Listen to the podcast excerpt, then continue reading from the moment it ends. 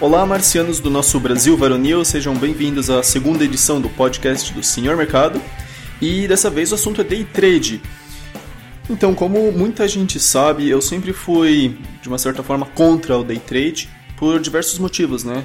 Primeiro, porque você precisa de um capital decente para você começar a operar sem que as taxas de corretagem acabem com toda a sua estratégia. Além disso, também tem spreads, né, slippage, como você preferir, que fazem com que seja uma atividade difícil, né? Também tem um fator psicológico, você tem que estar sempre em cima do mercado, ocupa muito tempo, e é, é algo que eu nunca gostei, né? Mas tem uma pessoa que diz que o day trade pode ser feito de uma outra maneira e de uma forma mais eficiente. E ele é o André Hanna, que é um day trader autônomo, que é o co-criador da Scalper Trader, e ele opera o day trade de uma forma diferente, conhecida como tape reading. E agora ele vai explicar o que é isso, como funciona e alguns detalhes de como o day trade pode finalmente se tornar alguma coisa interessante. Oi André, tudo bom? Opa, Hugo, tudo bem e você? Tudo ótimo. Então, qual é a sua opinião sobre o day trading normal, aquele que o cara pega as ferramentas, fica o dia todo? Basicamente o que eu acabei de explicar. Opa, maravilha, vou falar assim. Primeiro de tudo, eu te agradeço aí pela, pela oportunidade, pela entrevista. Agradeço aí pela, pela audiência do seu canal também. Espero que eu consiga, de alguma forma, contribuir um pouco para quem estiver ouvindo, né? Então vamos lá. É, o, que, o que eu, né, é, particularmente não, não acredito no day trade é, convencional, assim como você, é que a maior parte das pessoas físicas no Brasil ela acaba, ela acaba sendo induzida ao mercado ou levada ao mercado, levada a acreditar que o day trading tem a ver com replicar setup, né? Que day trade tem a ver com achar um setup consistente, ganhador e, uh, e ficar replicando isso com, com disciplina. Né? E, e, a maior parte, né, são vários problemas derivados. Né? São, não é só a questão do slippage, não é só a questão da corretagem. Obviamente que isso também é fator determinante para o insucesso da maior parte de quem se atreve no day trade. Mas tem vários outros fatores que, aliás, que eu diria que eu arrisco dizer são mais determinantes para o insucesso, né, que são problemas que pouquíssimas pessoas elas uh, sabem que estão caindo, incorrendo nesses problemas, né? Que é o problema de usar o preço, né, como a única forma de informação, né? Usar é, preço, né, no sentido de puramente análise, análise gráfica, e é, os derivados de preço, né, que são os indicadores de análise técnica, né, esse, esse erro de achar que existe causalidade, né, que, que você trabalhando o indicador, usando vários indicadores ou combinando os indicadores, você vai ter uma, um sinal né, e que esse sinal vai gerar lucros consistentes. Tá? Esse é um dos principais erros pelo qual né, a pessoa física tem sucesso no day trade, né? Obviamente, uhum. somado a isso, a gente, né, um spread um pouco, o spread, né, ele, ele, não é determinante, mas ele, em alguns mercados especificamente, ele acaba atrapalhando o ganho no day trade, e a corretagem também, né? No, no Brasil, não existe uma, uma categoria, assim como tem nos Estados Unidos e outros países, né, em que o trade já é mais desenvolvido, não existe uma categoria muito clara, né, que é essa categoria que eu me incluo, né, outras pessoas também que, que operam né, no dia a dia e vivem de mercado também se incluem, que é chamada de trading, do trader ativo, ou, como é conhecido nos Estados Unidos, o active trader, né. Então, no, eh, no Brasil existe corretagem diferenciada para esse perfil, mas não é uma, ela não é divulgada no site, não existe né, uma categoria lá, planos para active traders no Brasil, né? Uhum. Sendo que nos Estados Unidos tem vários, diversos planos, né, e algumas corretoras especializadas em atender o active trader com plataformas de negociação, né, específicas e planos de corretagem também específicos. E também a bolsa, né, o próprio os custos de emolumento em, algum, em alguns casos, em algumas bolsas, né, norte-americanas também são favoráveis Existe, existe, desconto progressivo né, no, nos custos bolsa, né, que a maioria delas é emolumento e registro. E no Brasil não tem, na, na, verdade não vou dizer que não tem, tem, mas o volume é tão grande, tão grande, tão grande para você cair nessa faixa de desconto que eu digo que não tem, né? Porque uhum. é, você precisa negociar um volume. Não conta, né? É, é, você precisa negociar um volume altíssimo para poder entrar na faixa de desconto. Mas eu volto a dizer de maneira resumida aí que é, os custos e o slippage não são o maior problema. O maior problema é realmente o erro de causalidade. E as pessoas físicas elas são induzidas a acreditar que o day trading especificamente, né, não outras formas operacionais, mas o day trading específico tem a ver com replicar setup com disciplina. E esse é um dos maiores é, motivadores, uma das, das maiores fontes de insucesso do day trader convencional, né? Você diria que esse problema de, de causalidade, de não funcionar o day trade, se dá muito ao ruído do mercado, que tipo, quanto mais curto prazo, menos significa as variações? Não só isso, é, eu diria que isso também, né? É, o ruído ele, ele acaba, o ruído ele acaba sendo é muito pouco relevante quando você vai entrar num swing ou num position, né? Uhum. Cujo prazo operacional você naturalmente aguenta. Eu chamo isso de balanço, né? O máximo que você aguenta na posição contrária a você antes de estopar, né? Na verdade, a gente uhum. tem uns nomes meio, meio, meio esquisitos para algumas, algumas particularidades de mercado. Então, o máximo que você aguenta é, contra uma operação antes de estopar, é, num swing ou num position, é muito maior do que o máximo que você toleraria é, num day trade ou num scalping, na verdade, que é, uma, que é, uma, que, que é o que a gente faz, né, um day uhum. trade um pouco mais ativo. Então, não só isso, a questão do ruído, claro, fica muito mais evidente no day trade, ele te atrapalha muito mais, né, quanto mais. É, bom, praticamente todo mundo que deve estar ouvindo, a maior parte, deve ter acompanhado né, uma evolução no ativo no intraday e percebe que mesmo quando o ativo sobe ou cai, ele não faz em linha reta, ele vai fazendo ruídos, ele vai fazendo retrações e por aí vai. Né. E dependendo da dinâmica, dependendo da época, esses ruídos são maiores ou menores. Isso depende da, da dinâmica de interação dos players, do contexto econômico, de vários outros fatores. Né? Então, eu diria que não só isso. Né? É um problema realmente de causalidade. As pessoas, é, quando elas trabalham em cima de indicadores técnicos ou da análise técnica convencional, elas são levadas a crer. Isso, isso demora um tempo, não é um processo muito instantâneo. Ao longo do, ao longo do processo de aprendizado, essas pessoas são levadas a crer que a causa dos movimentos são esses indicadores, né, ou, ou o gráfico. Elas acabam, uh, as pessoas cada vez mais por estarem em contato diário com o mercado e por só verem aquelas telas, elas acabam sendo levadas, isso é de maneira natural, né? isso não é uma maldade de alguém ou, ou, ou, ou da indústria, como dizem, entre aspas, mas é um, é um processo natural. A pessoa ela, ela não tem acesso a outro tipo de informação, ela lê notícias e essas notícias geralmente têm causalidade inversa. Ela, Pô, vem uma notícia boa, a bolsa cai, vem uma notícia ruim, a bolsa sobe. E ela acaba acreditando, ela acaba passando né, devagarzinho a acreditar que aqueles gráficos, aqueles indicadores técnicos têm causalidade real com, real com preço, ou seja, que eles causam movimento de preço. E isso, ah, uhum. isso, isso é, é, é, maléfico, porque na verdade uhum. eles são derivados de preço, eles são feitos porque o preço existe. Ah, eles né? mostram o passado, né? É, eles mostram o passado, o presente e o passado, né? mais uhum. o passado. Né? Então você precisa de para construir uma média móvel de oito períodos, por exemplo, num gráfico de 15 minutos, você precisa de oito fechamentos de 15 minutos minutos para construir a última, o último ponto da média. Uhum. Né? Então, sem o histórico de preço, não existe a média. Sem o histórico de preço, não existe o MACD, não existe o FR, não existe qualquer outro indicador, porque ele é derivado de preço. Então, quando você fica trabalhando esse indicador, né, você na verdade está incorrendo num problema de causalidade. Você está devagarzinho, a tua cabeça está indo para um mundo acreditando que a sequência de preços passada vai ter poder preditivo para o futuro, enquanto que na verdade né, o que faz mover o mercado são players que tomam decisão numa outra esfera que não a esfera gráfica. Né? São players que têm acesso a um grau de informação que nós, pessoas físicas, profissionais ou não, não temos acesso e nunca vamos ter. Né? Então, esse é, o, esse é o grande problema. Né? A pessoa física ela é levada a acreditar que os gráficos e indicadores são o mercado, representam o mercado e que geram sinais reais, né? Ou seja, eles geram sinais estatísticos, mas reais eles não geram, não é uma, não existe causalidade do indicador para um preço, né? Na verdade, isso em, em econometria, ou uma coisa um pouco mais complexa que eu não vou ficar aprofundando aqui, né? é chamado de é, os indicadores são chamados de lagging indicators ou, ou indicadores uhum. atrasados, né, e não indicadores antecedentes, né? E é, Acho que esse é o principal problema, muito maior do que a corretagem, que existe uma solução. As corretoras só não mostram isso de maneira aparente, mas tem corretoras que atendem esse perfil. E o Slipped é aquilo mesmo, né? Tem o spread e você tem que conviver com aquilo e escolher ativos. Aí que está a sacada. Tem que escolher ativos cujo o spread seja o menor possível para poder minimizar esse impacto. Como tá? uma Petrobras da vida?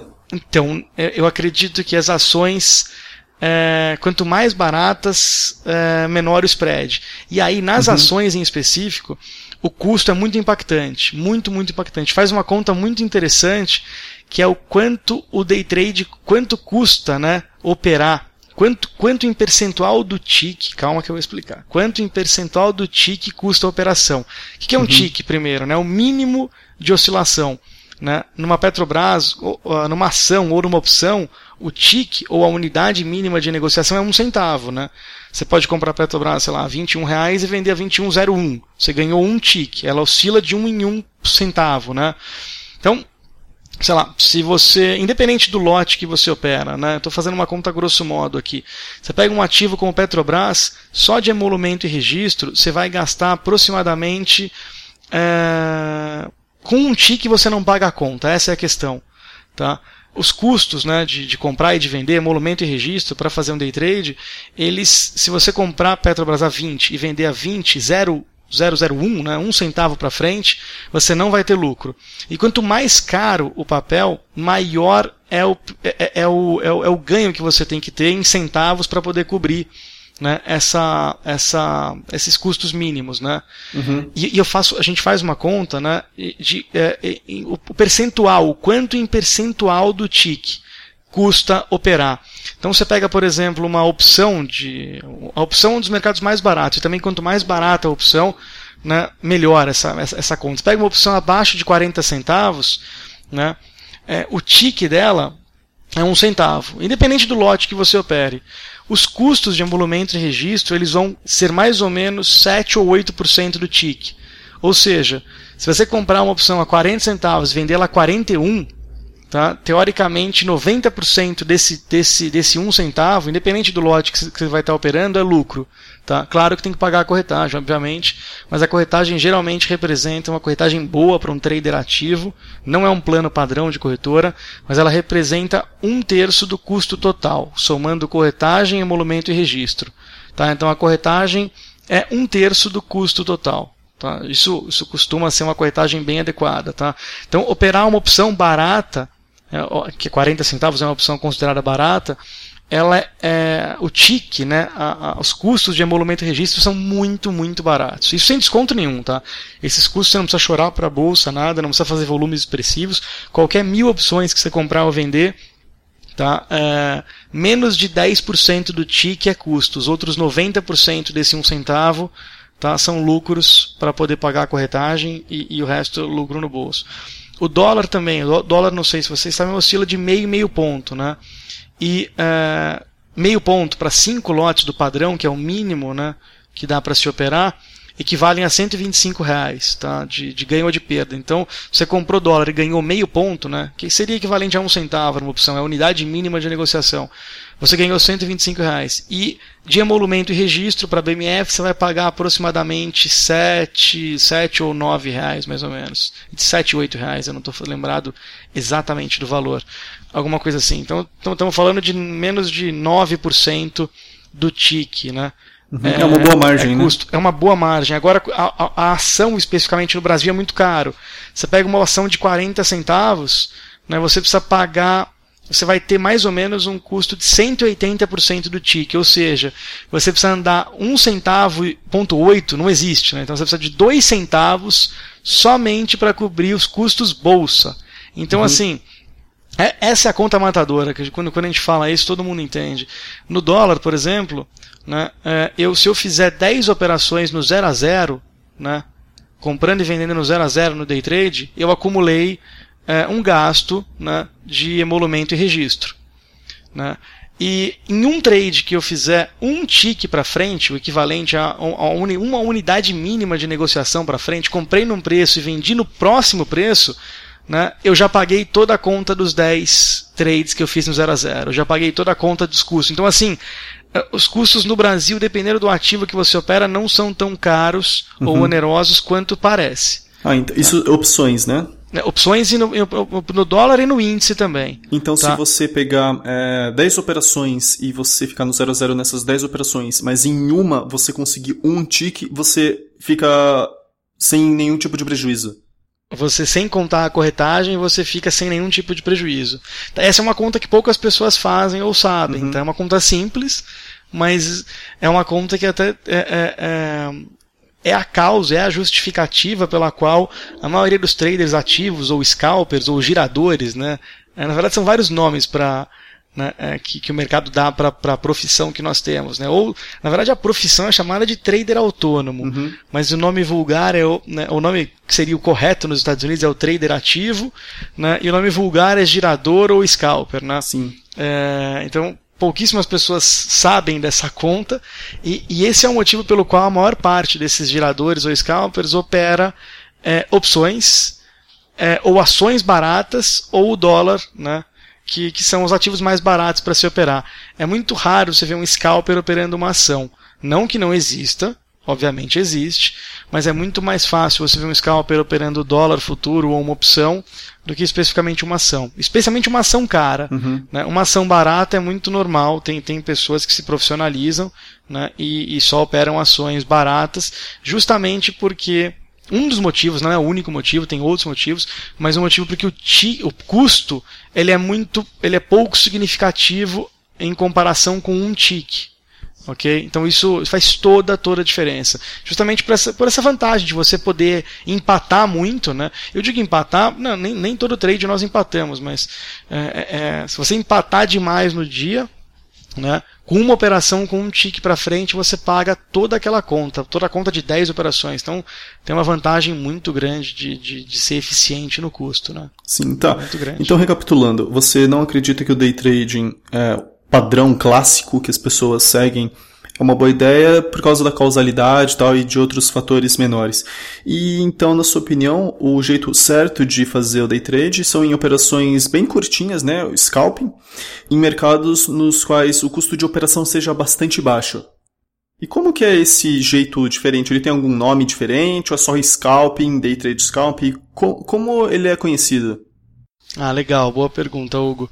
Na verdade, tem, tem, uma, tem, tem alguns nomes que, que, no, que, o Brasil, que no Brasil ainda não é tão difundido, né? É, o nome né, dessa, dessa forma de olhar o mercado, é, alternativa né, ao senso comum, é tape reading, né, ou através da análise de fluxo de ordens, como é, é, é a tradução melhorada. Né? A tradução justa, correta do tape reading é a leitura da fita. E a fita, para quem não, não sabe, é o histórico de negócios. Né? Então, através da leitura do histórico ou do registro de todos os negócios, onde estão registradas todas as ordens, né, o trader consegue tirar conclusões relevantes sobre o que está acontecendo no mercado. Consegue tirar uma, conclusões superiores ou que vão além né, em relação ao trader que só olha para preço, só olha para uma tela gráfica ou só olha para um indicador.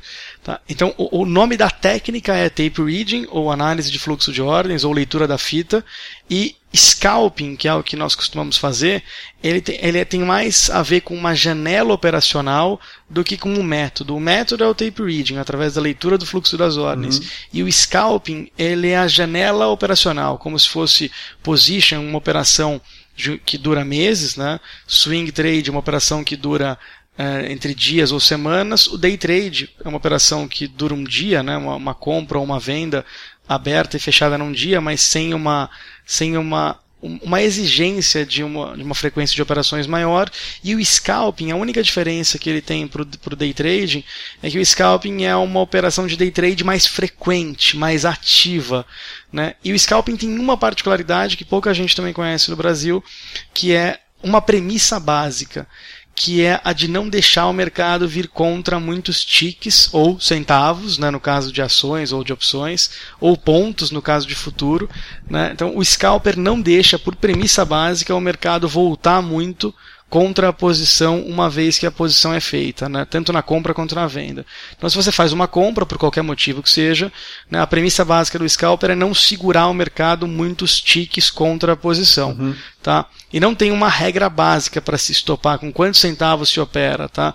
Tem a, cada, a cada operação, a cada setup que a gente utiliza, existe uma, um ponto certo de se, de se sair, né? Olha, a partir de X, olha, quando acontecer tal coisa eu estou errado. E geralmente isso é um pouco complexo, a gente costuma dizer que É, essa, é, essa é a maior pergunta, né? Tá bom, então com quantos centavos um scalper é, estopa, né? E o que, que, eu costumo dizer é, a gente estopa não com é, um, um, padrão fixo de centavos para trás, né? Mas a gente estopa quando as variáveis que nos motivaram a entrar, né? Gravem isso. Quando as variáveis que nos motivaram a entrar não estiverem mais presentes. Então se eu entrei porque é, por X motivo e esse X motivo não existe mais, né, e o mercado não saiu do preço, está no zero a zero, eu estopo, mesmo assim. Tá? E muitas vezes eu espero o mercado vir um pouco contra a minha posição, porque só depois que ele veio um pouco, essas variáveis que me motivaram a entrar não estão mais presentes. Então é um trade muito mais subjetivo do que, obje do que objetivo. Ah, então você não tá? usa um sistema nem nada. Então, esse é, uma outra, esse é um outro ponto muito, muito importante. A questão de ser um trader sistemático ou um trader discricionário, né, que é o oposto de um trader sistemático. Um trader sistemático é aquele que tem é, é muito claro uma hora de comprar ou de vender. Né? Tem uma conjunção de fatores, ou um fator que seja, e quando aqueles fatores acontecem, é um sinal para comprar ou para vender. Esse é um trader sistemático ou mecânico. Né? E o trader discricionário não significa necessariamente que ele não tem uma regra. Né? Nós temos uma regra para operar, mas nós avaliamos de maneira discricionária, ou seja, pondo o dedo, essa vai, essa não vai. Né? Nós avaliamos de maneira discricionária a cada sinalização.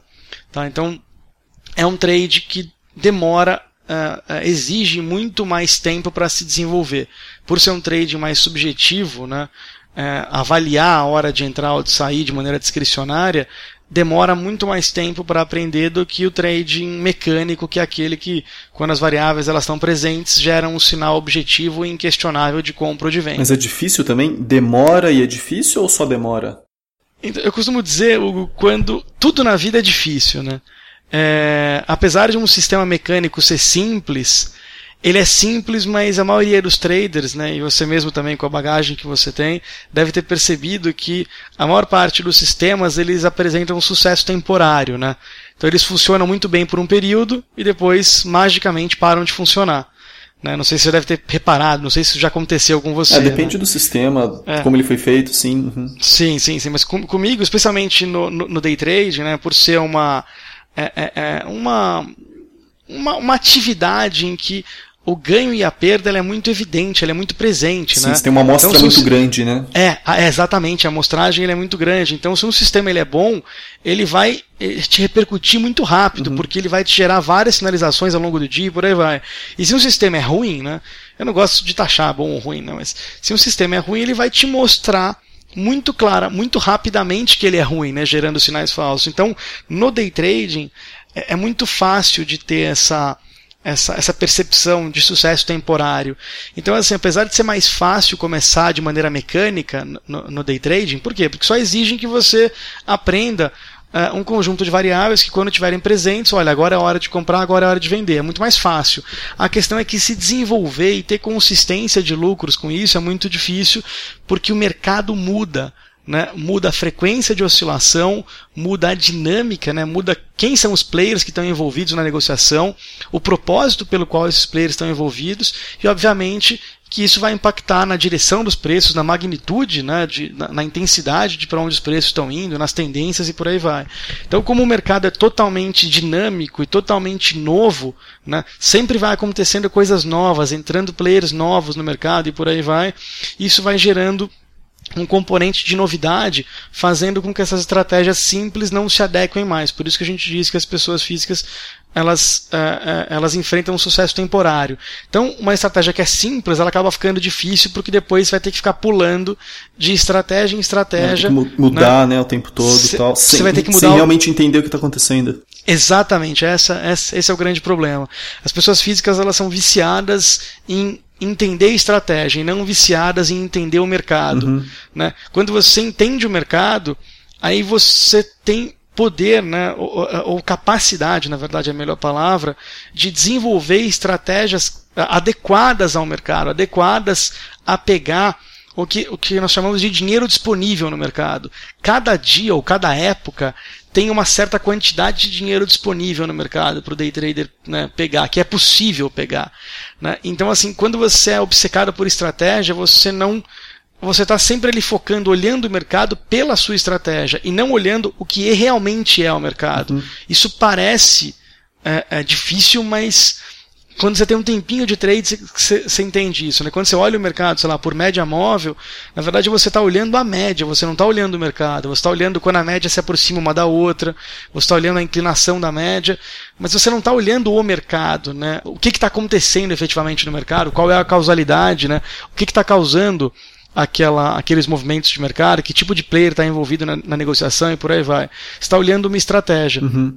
E quando você foca em aprender o que é o mercado, Obviamente que você vai ter que ter uma estratégia, né, gente? Todos, todos temos uma estratégia, mas é uma estratégia coerente com a realidade e com o que tem de dinheiro disponível no mercado para ser pego.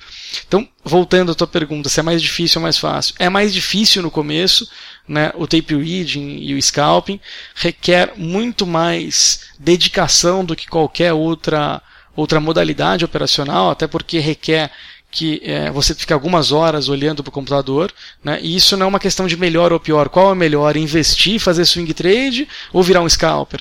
E eu digo que não, não é melhor ou pior, é uma questão de gosto. Né? É, é, uma, é uma questão de, de. É como se fosse uma profissão diferente.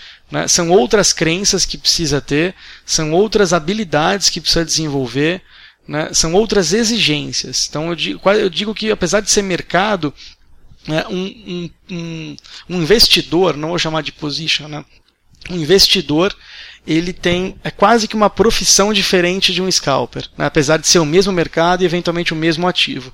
Então é muito mais difícil de se desenvolver mas de toda forma, quando você passa pela fase de aprendizado, né, uma fase lenta entre seis meses e um ano, quando você sobrevive à fase de aprendizado, a sua evolução tende a ser muito mais rápida e muito mais consistente, porque você focou em aprender as variáveis certas, né, focou em criar uma cabeça, né, um mindset que te faz entender o que é o mercado e te faz desenvolver uma estratégia justamente para captar as ineficiências daquele momento do mercado, ou as oportunidades, ou o dinheiro disponível que o mercado está te dando naquele momento. É uma inversão de ordem, né?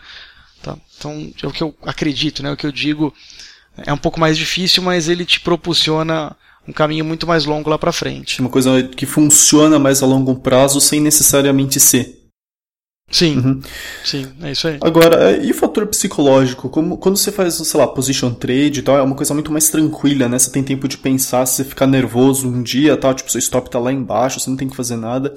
Mas como o scalping, o seu tipo de day trade, ele é mais discricionário, será que não pesa bastante no psicológico? Porque, tipo, sei lá, você espera cinco minutos e aí você já recebeu dois centavos contra você, alguma coisa assim, aí estraga tudo. Não é, não é perigoso? A questão de perigo, de risco, ela, é uma. É, a definição de, de, risco e de perigo ela é singular, né? Cada um tem uma. Cada um tem uma, um perfil de aceitação a risco. Tudo é arriscado, tudo é risco. É, eu, eu vou dizer, se estressa mais ou não, né? É, e também, de novo, cada pessoa ela tem uma. Eu detesto, por exemplo, direito. Eu detesto ler um contrato e né? E, e, um advogado é, é uma pessoa, um ser humano muito parecido comigo, né? em relação a termos fisiológicos. E o cara, ele não, não tem essa, essa antipatia, né? Um advogado não tem essa antipatia com contratos e processos. E no mercado igualzinho, o scalping, ele não é para quem quer, ele é para quem gosta. Né? Então, assim, é, você precisa gostar da, da, da, da rapidez. Né? Da, da, da necessidade de tomar decisão rápida. Se você for um cara que não gosta, né, de tomar decisão rápido ou de ver o resultado ou o insucesso temporário, na verdade, né? Se você não gosta dessa dessa eh, dessa resposta agora do mercado, né, deu certo ou deu errado, o scalping muito provavelmente não é para você. Então, assim, é, para quem não gosta, ele é estressante. Para quem gosta de mercado, ele é o combustível que alimenta o gosto, né? Então eu digo, para mim, essa questão de da urgência né, em zerar uma posição ou da urgência de, olha, eu tô errado, pô, acabei com um problema agora mesmo, entendeu? E já vou partir para uma outra operação, e uma outra, e uma outra, e uma outra.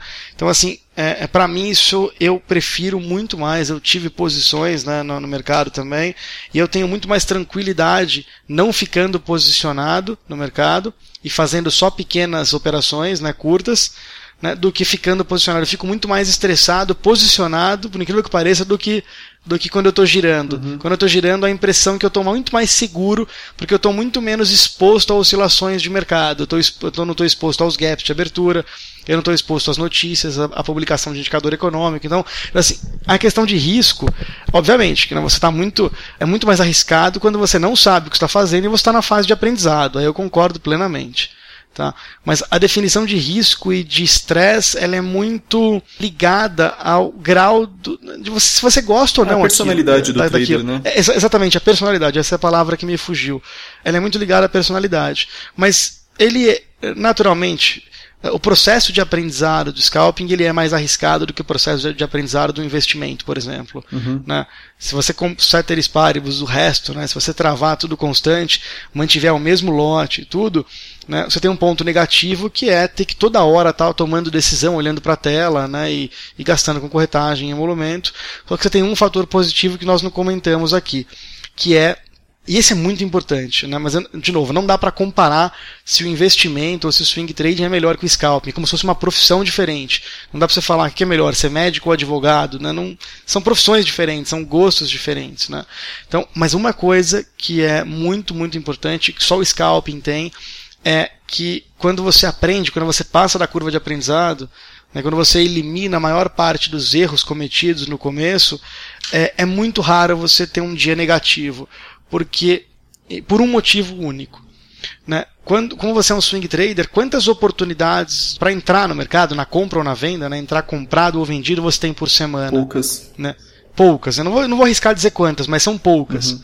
Né? E se você é um position, quantas, quantas oportunidades de compra, geralmente, né? de venda é raro ter né? É, oportunidades de venda no mercado, tá geralmente.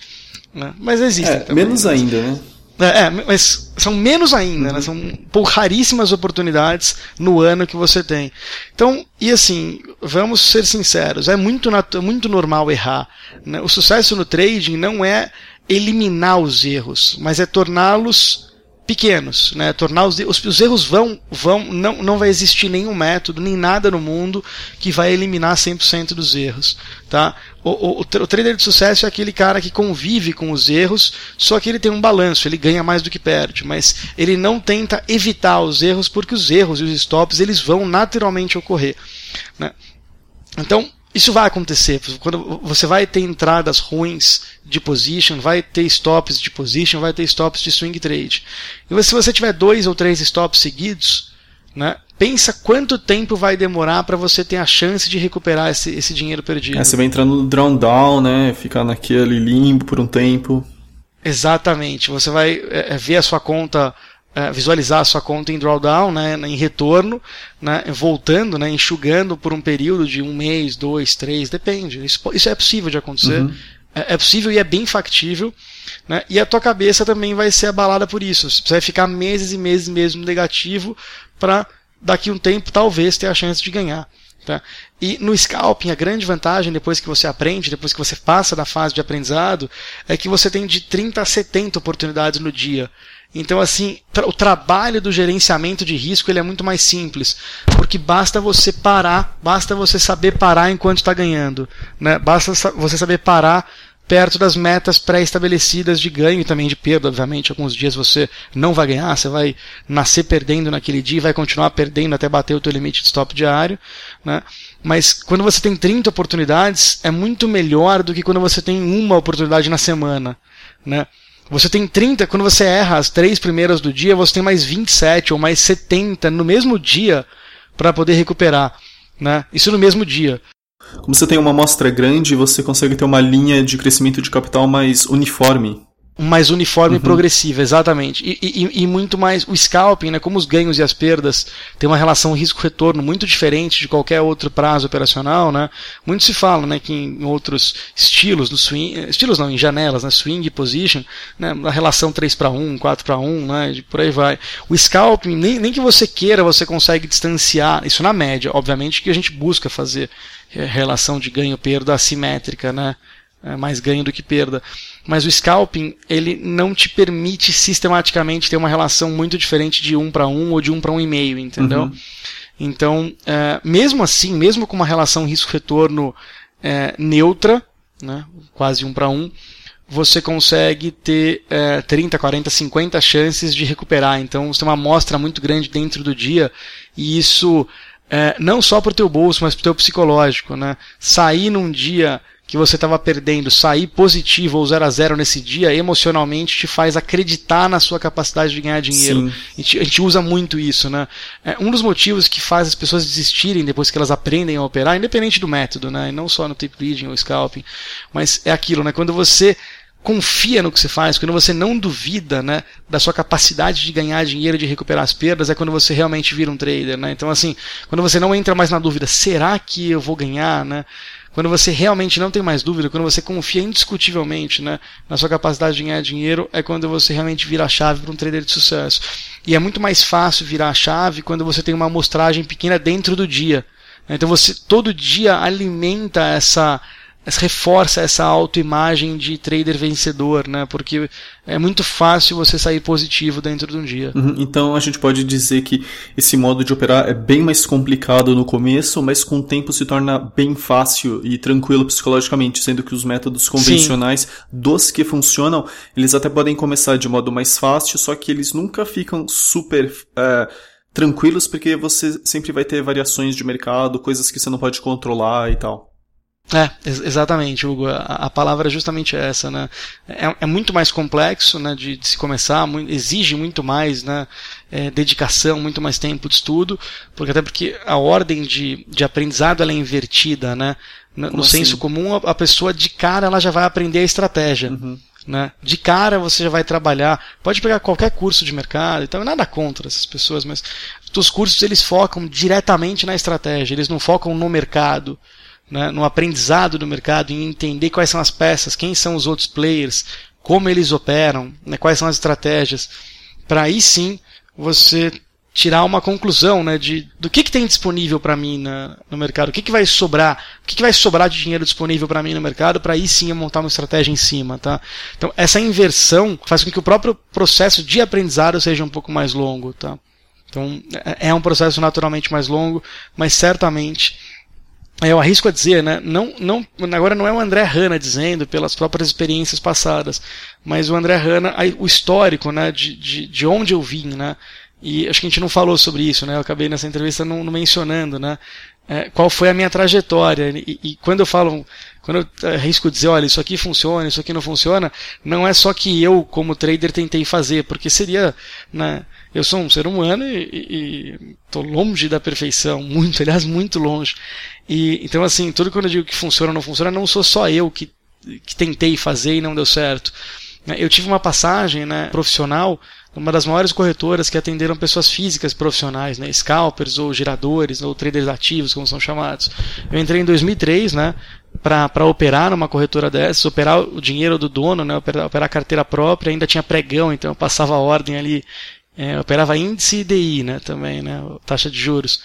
E, é, e nessa corretora, né, só, ela só atendia um público muito diferenciado, que era um trader pessoa física, mas que só operava para si e operava dentro da corretora, tinha uma posição dentro da corretora, né? Se operasse Bovespa, tinha uma estação Mega Bolsa, né? Que era a plataforma direto, né? Que, que ia para o Match Engine, para o sistema de casamento das ordens, ou se operasse BMF, né, tinha uma, uma, ligação direto com o operador de pregão, cada um tinha, cada três, quatro operadores de mesa tinha acesso a um operador de pregão né, lá embaixo. Né, e nos horários, eu não sei se vocês lembram disso, mas nas aberturas do mercado uh, futuro tinha o chamado GTS, Global Trade System, né, tinha uma hora de mercado eletrônico. Então das 9 da manhã às 10, às 10 tinha a primeira fase do eletrônico, aí depois das 10 a 1 era pregão, da uma às duas era almoço, era mercado eletrônico, e aí o mercado fechava, sei lá, entre. Depende, o dólar fechava às quatro, o índice fechava às cinco, e a última uma hora, uma hora e meia de mercado também era feita no mercado eletrônico. Então todos esses, esses players, esses traders, pessoas físicas, tinham uma posição dentro da corretora, não operavam por home broker, nada, né? E esses caras tinham esse processo decisório, que só depois eu, vim, eu vim a descobrir que era o tape reading, né? era a leitura do fluxo das ordens. Eles não olhavam gráfico, não olhavam indicador, não olhavam só o preço para operar. Eles olhavam sim o fluxo das ordens né, uh, uh, que ia para o mercado. Né? Book de ofertas? É, o book de ofertas e o times and, e o histórico de uhum. negócio. Na verdade, muita gente fala, ah, então o scalper ele olha o book. Na verdade, não é só o book. O book ele tem um registro, Hugo, das intenções. Sim. Né? Tudo que está no book é uma ordem pendente, é, é uma verdade. ordem limitada. O histórico chama. também, né? É, é, é, é, é, exatamente. Né? É importante dizer que não dá para olhar só o book, porque tudo que está no book não necessariamente vai, vai gerar negócio. Uhum. Vai acontecer. Aliás, eu arrisco a dizer que com uma, com uma, entre aspas, eletronificação do mercado, a maior parte das ordens no book, olha o que eu estou dizendo, a gente está em 2014, hein? a maior parte das ordens no book de ofertas elas são falsas. Eu arrisco a dizer isso. Então, o tape, read, o tape, tape reader, né, ou o leitor, o cara que lê o fluxo das ordens, né, nós, é, nós não olhamos somente o book de ofertas, nós olhamos isso é o mais importante de todos. Nós olhamos as ordens que saem do book de ofertas e viram um negócio. Ok? Isso é chamado de fluxo de ordens agredidas. Né? A agressão, Hugo, é o ato de alguém ceder e gerar um negócio. Como assim? Né? Digamos que eu queira comprar, eu vou fazer uma analogia a um carro e depois a gente faz analogia ao mercado, só para fazer uma, uma comparação fácil. Né? Digamos que eu queira comprar um carro, vou comprar um Corolla, sei lá, 2012, e eu vou entrar na Bimotors né, para ter uma referência de preço. E digamos que a Bimotors é o mecanismo pelo qual se compra carro, não tem outra forma de comprar carro. Tá, então eu entro na Bimotors, vou olhar lá os preços listados, né, vou olhar o mesmo carro, né, a mesma cor, tudo, e eu vou olhar que o melhor vendedor está a 52 mil reais. Tá? Tá, tá vendendo um carro, a 52 mil reais tem essa venda de um carro só. E, bom, eu não quero, eu quero barganhar. Eu sou, eu sou descendente de turco e eu quero barganhar. Eu não quero pagar os 52 mil reais, eu quero pagar 50. Então, teoricamente, se tivesse isso no Web Motors, eu, eu, eu ofertaria, né? Eu coloco, olha, eu, André, pago um Toyota né, a 50 mil reais. E o primeiro vendedor está vendendo a 52 mil reais. Tá? Você concorda que nessa situação, Hugo, se ninguém ceder, ou se não vier uma intervenção de um outro operador de carro. Não acontece né? nada. Não acontece nada. É, ou seja, que nem um book, né? É, exatamente. O book de ofertas, estou eu lá vendendo, comprando um carro, um, Corolla a 50 mil, ou comprando X ações da Petrobras a 20 reais, e tem um cara vendendo um Corolla a 52 mil, ou vendendo X ações também da Petrobras a 20,001, entendeu? Um tique acima. Só vai sair negócio, Hugo. Né? São várias formas de sair negócio, mas eu vou simplificar aqui. Né? Se eu, eu André, eu sou comprador, eu quero comprar, se eu ceder né, e aceitar dar o fechado no vendedor, ou seja, se eu falar, olha, tá bom, eu aceito pagar os 52 que você está pedindo, eh, que você está ofertando. Você concorda que eu aceitei, eu, eu comprador cedi, eu dei o fechado, a voz do comprador foi a última. Sim. Você entendeu uhum, esse conceito? Sim. Então, eh, então, nesse caso, o agressor, né, quem, quem iniciou o trade foi um comprador, fui eu no caso. Né? E o outro exemplo, análogo a esse, né, o contrário, né, seria o vendedor ceder.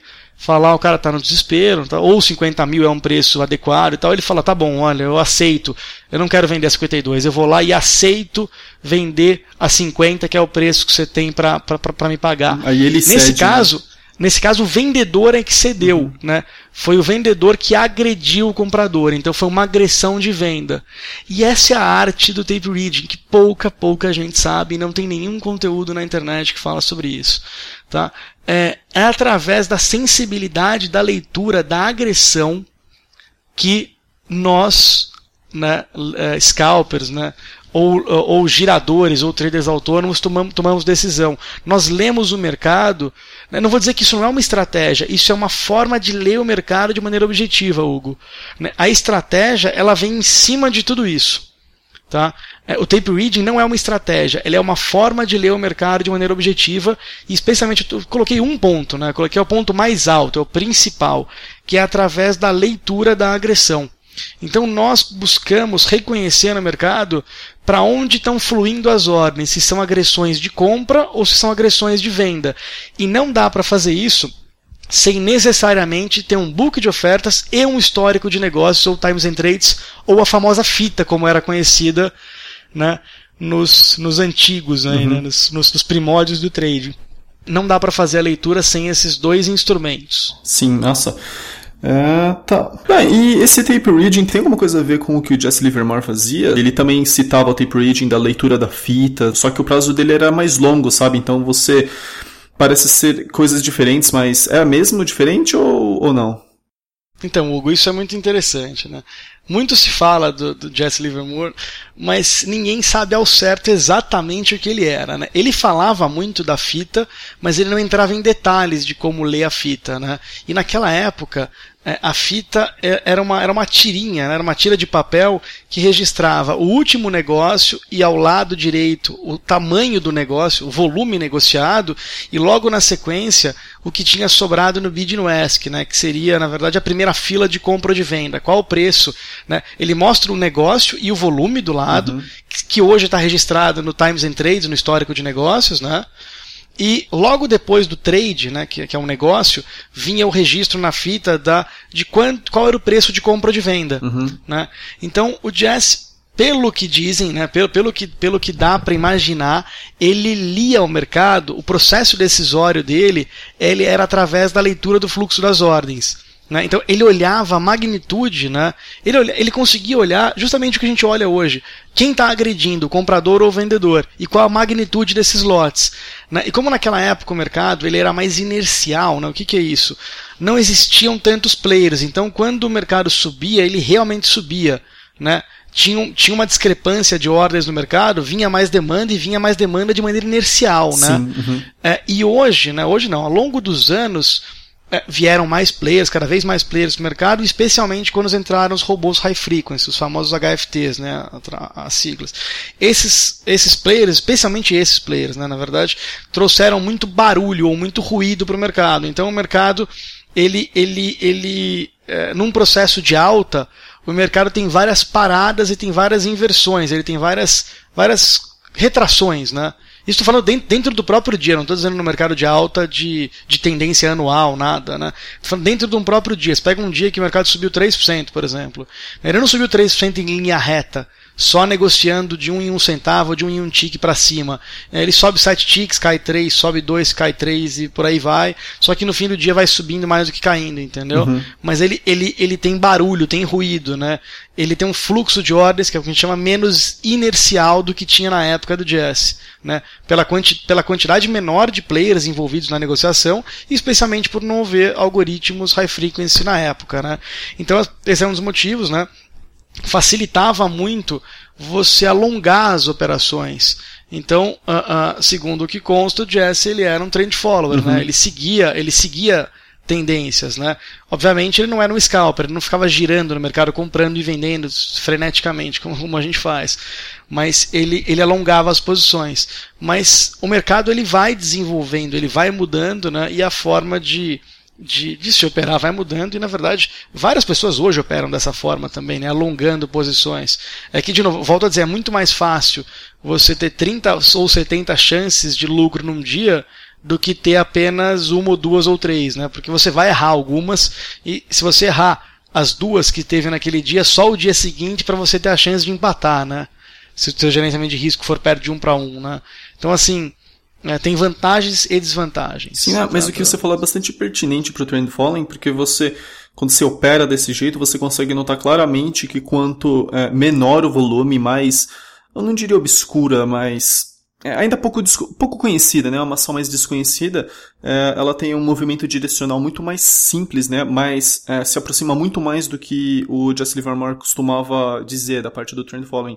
E conforme você vai chegando nos mercados mais desenvolvidos, com bastante vários players, como você diz, a coisa desmorona, ela simplesmente não funciona. Esses dias eu estava é, fazendo um estudo no, no DAX, que tipo é o índice da bolsa alemã, e foi completamente zoado, né? E aquilo é um mercado bastante desenvolvido, tal, que, que complica.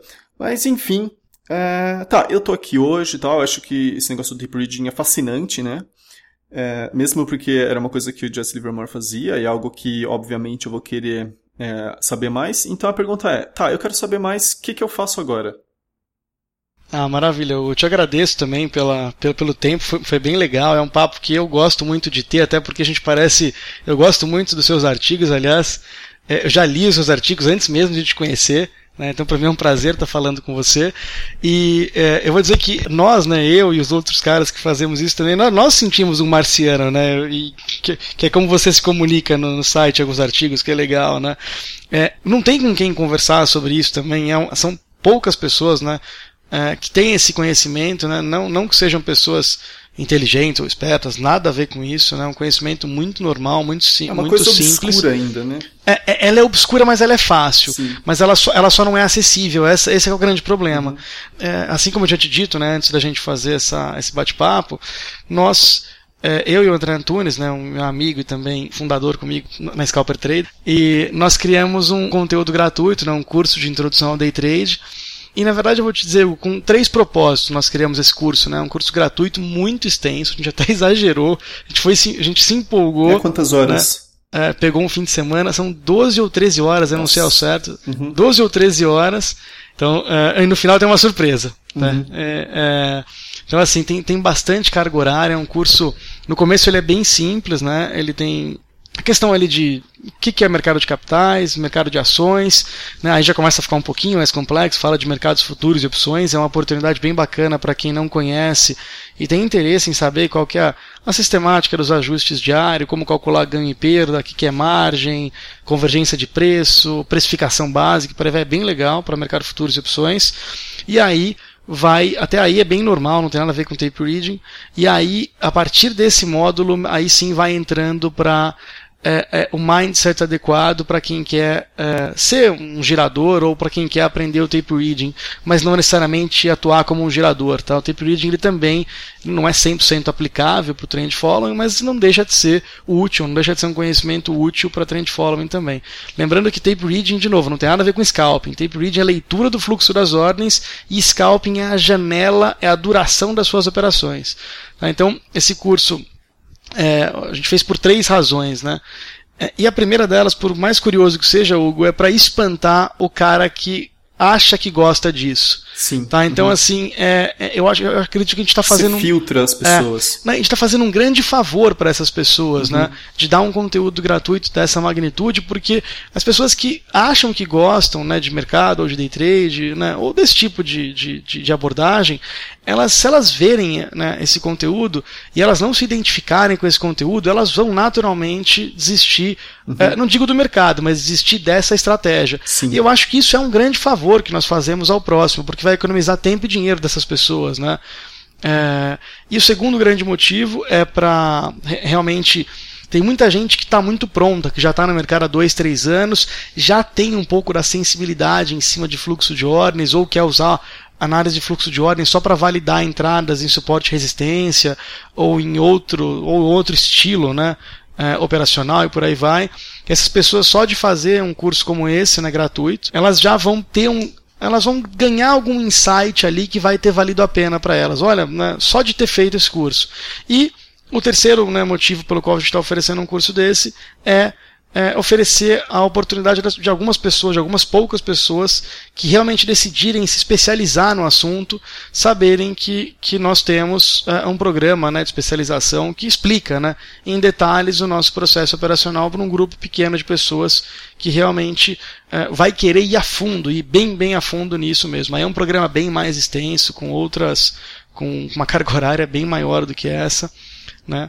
Uhum. E, e para essas poucas pessoas. Mas eu acredito realmente o maior bem que nós fazemos para o mercado financeiro é para as pessoas da, do primeiro motivo, né? Que é, é as pessoas não têm não tem maldade nenhuma, né? Os, os aventureiros, pessoas que estão enroladas financeiramente, vêm querer ganhar dinheiro no mercado e por aí vai no day trade, mas elas têm que aprender que o day trade não é o que elas acham que é, né?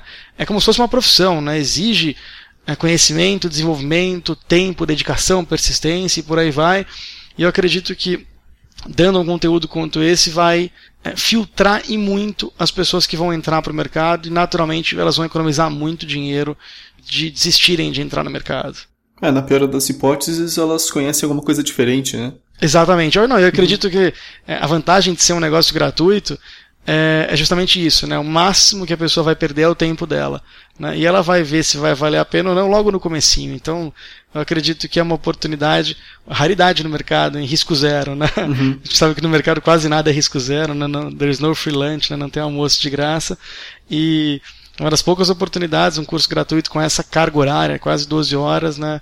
É, eu acredito que seja uma, uma ótima oportunidade. É, é, o que, assim, a gente fez isso, né? Pensando em, em poxa, o que, que eu gostaria né, de, de, aprender que eu gostaria que alguém realmente me falasse antes de eu começar a operar, né? Ah, sim. Na, na verdade, esses que seriam um, tema, um nome legal para esse curso, né?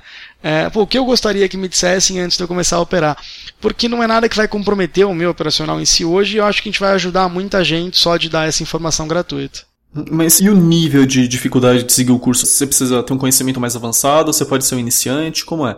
Ah, legal. Então, nós pensamos, nós tivemos muito cuidado, e na verdade isso que deu mais trabalho, foi, foi equacionar né, a linguagem e tudo. A gente tem, você deve ter percebido ao longo da entrevista, né? Uhum. Como eu tenho 12, 13 anos de mercado, profissionalmente eu só fiz isso na vida, né?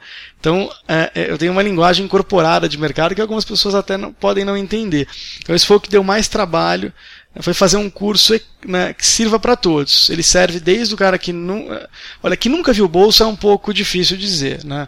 Mas um cara que tem um conhecimento básico iniciante de bolsa, ele vai atender bem, né? E também serve para aquele cara que já opera há uns anos e está querendo aprender uma coisa nova, porque apesar do começo ele ser meio padronizado, mercado futuros, opções, uhum. e da metade para frente, na verdade eu arrisco dizer que de um terço para frente do curso, ele é totalmente voltado para tape reading, que é uma coisa nova para muita gente. Tá? então, então, basicamente, assim, o meu público não vai ter problema em começar a fazer o curso. Ah, eu, eu, pelo nível dos seus artigos, eu tenho certeza que não. Tá, e como é que faz para o público participar desse curso? Eu já vou avisando que eu, Hugo, estou fazendo esse curso, eu estou acho que no sexto e-mail, né? E é, eu, eu concordo com o André, tem um nível não é super, super, super básico, é uma coisa para quem já entende um pouquinho acima do básico, mas é bastante, tem bastante conteúdo, as aulas são bastante completas, tal. E eu acho que é bacana vocês se inscreverem, né? Se vocês estão interessados em aprender outra maneira de fazer day trade. E então, como é que eles podem se inscrever? Então, Hugo, muito provavelmente aqui logo abaixo né, dessa entrevista deve ter um link e é só cadastrar o e-mail. Na verdade, se você, muito provavelmente vocês já não, né, é, se você não tiver é, um cadastro no nosso site, no site da Scalper Trader, é muito provável que o servidor peça uma confirmação, né? Muito provavelmente no ato de você cadastrar o seu e-mail, vai, você vai receber um e-mail nosso, e aí você confirma o recebimento desse e-mail clicando num link azul, e aí a partir daí é só uh, esperar que vai chegar uma aula por dia, de uma a duas aulas por dia no seu e-mail. São basicamente 12 ou 13 aulas, então são quase 13 dias de curso e as aulas elas vão chegando automaticamente, a gente vai enviando para você uma aula por dia no e-mail, tá? Então, basicamente é muito simples, é só não precisa pôr teu nome nada, é só digitar o seu e-mail né, na página que vai aparecer depois de você clicar no link abaixo. Muito simples assim. É, lembrando novamente que é gratuito, é bastante completo e aquilo, galera. Eu recomendo o que eu acho interessante, né? Eu acho que esse negócio do tape reading, apesar de eu já ter lido do Livermore falando, ele nunca explicou exatamente como ele fazia tal. Então, sempre ficou aquela pulga atrás da olheira. Pô, do que, que diabos o cara tá falando, né? E agora o André se especializa nesse tipo de coisa, né? Com as suas diferenças, obviamente, né? São épocas diferentes, mas eu acho que é uma coisa muito interessante, então eu recomendo para todo mundo. Então, André, você gostaria de fazer alguma consideração final, dar algum aviso, alguma coisa? Então, Hugo, acho que a única consideração que eu gostaria de fazer é realmente agradecer pela, pela oportunidade, né, de, de, de gravar uma entrevista com você, que vai aparecer no, no Senhor Mercado. Eu acho que realmente, né, se, se eu for é, voltar para algum ponto né, da, da nossa entrevista, eu vou acabar falando demais, a gente já, já estendeu bastante aqui. Para não tornar cansativo, né, eu gostaria de te agradecer realmente mesmo, gostei, foi um prazer né, falar com você, gravar. Espero que essa seja a primeira de muitas. E é, reforçar o pedido né, para você que está aí ouvindo. Né, é, realmente eu acredito que seja uma boa oportunidade de você aprender alguma coisa a mais, decidir se gosta ou não e a um risco muito baixo, mas é isso aí. Ah, sim, não, eu que agradeço por você vir aqui falar essas coisas diferentes, né? Apesar do tape reading, sei lá, do mercado em si já existia há muito tempo, algumas coisas são bastante obscuras, né? Como scalping, como o próprio tape reading, então é muito interessante você vir aqui falar com a gente sobre isso, né? E para o público que está nos ouvindo, eu recomendo que vocês cliquem no botão abaixo, façam um curso em Day Trade que, novamente, eu estou fazendo. Eu estou no sexto dia, na verdade, logo, logo vou receber o sétimo e-mail, né? E é isso, obrigado por terem ouvido a segunda edição do podcast do Senhor Mercado. E obrigado e até a próxima. Grande abraço. Obrigado também.